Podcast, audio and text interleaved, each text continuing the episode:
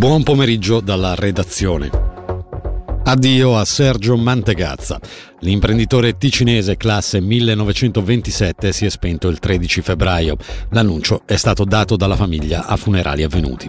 Nato a Lugano, Mantegazza ha costruito un impero nel settore turistico con Globus, proseguendo e ampliando l'attività di famiglia lanciata dal padre Antonio nel 1928.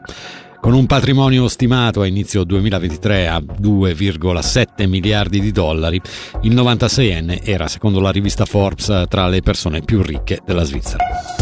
Spunta il decreto d'accusa per l'aggressione avvenuta a fine gennaio 2023 all'interno dei bagni di un esercizio pubblico del Luganese ai danni di un trentenne cittadino svizzero.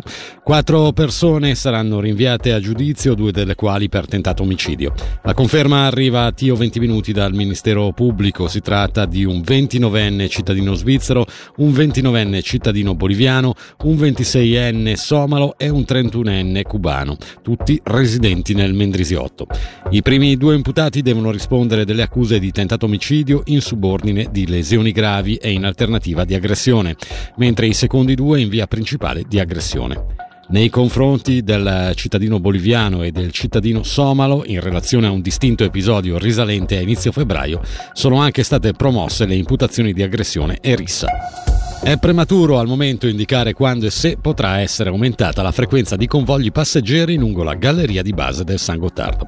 E quanto si evince dalla risposta del Consiglio federale a un'interpellanza del socialista Bruno Storni sostenuta da tutti i consiglieri nazionali ticinesi. Nella sua risposta il governo precisa che dal 10 di dicembre scorso la galleria di base del San Gottardo opera in traffico misto. Non è più richiesta l'interruzione dei lavori nella canna ovest Faido Bodio quando nella canna est circolano circolano treni passeggeri. Mancano poche ore all'inizio del Carnevale di Brissago che si aprirà alle ore 15 con il Carnevale dei bambini e un mini corteo. In questa quattro giorni di festa ampio spazio verrà dato alla musica e alla socialità, oltre all'immancabile risotto e al rogo del pagliaccio che ricordiamo si salva da quattro anni. Talk ospiterà oltre a 5 Guggen anche il gruppo Vas Complotto questa sera, mentre sabato pomeriggio dalle ore 16 l'animazione sarà curata da Radio Ticino con la nostra Roxy.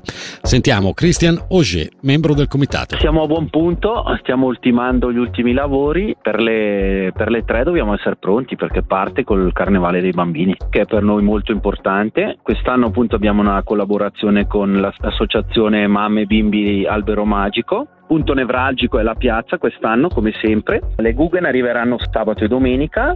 Avremo come sempre la Guggen di Cada, l'Anfrigola e Gat. Poi ci sarà una Guggen dall'Austria, di Stua Bruch Cepra. Poi avremo due dalla Svizzera interna e domenica avremo anche la Carnage di Cadenazzo. E sabato ci sarà il, diciamo, il, il clou del nostro carnevale con appunto il risotto e Lugani che ho offerto in piazza.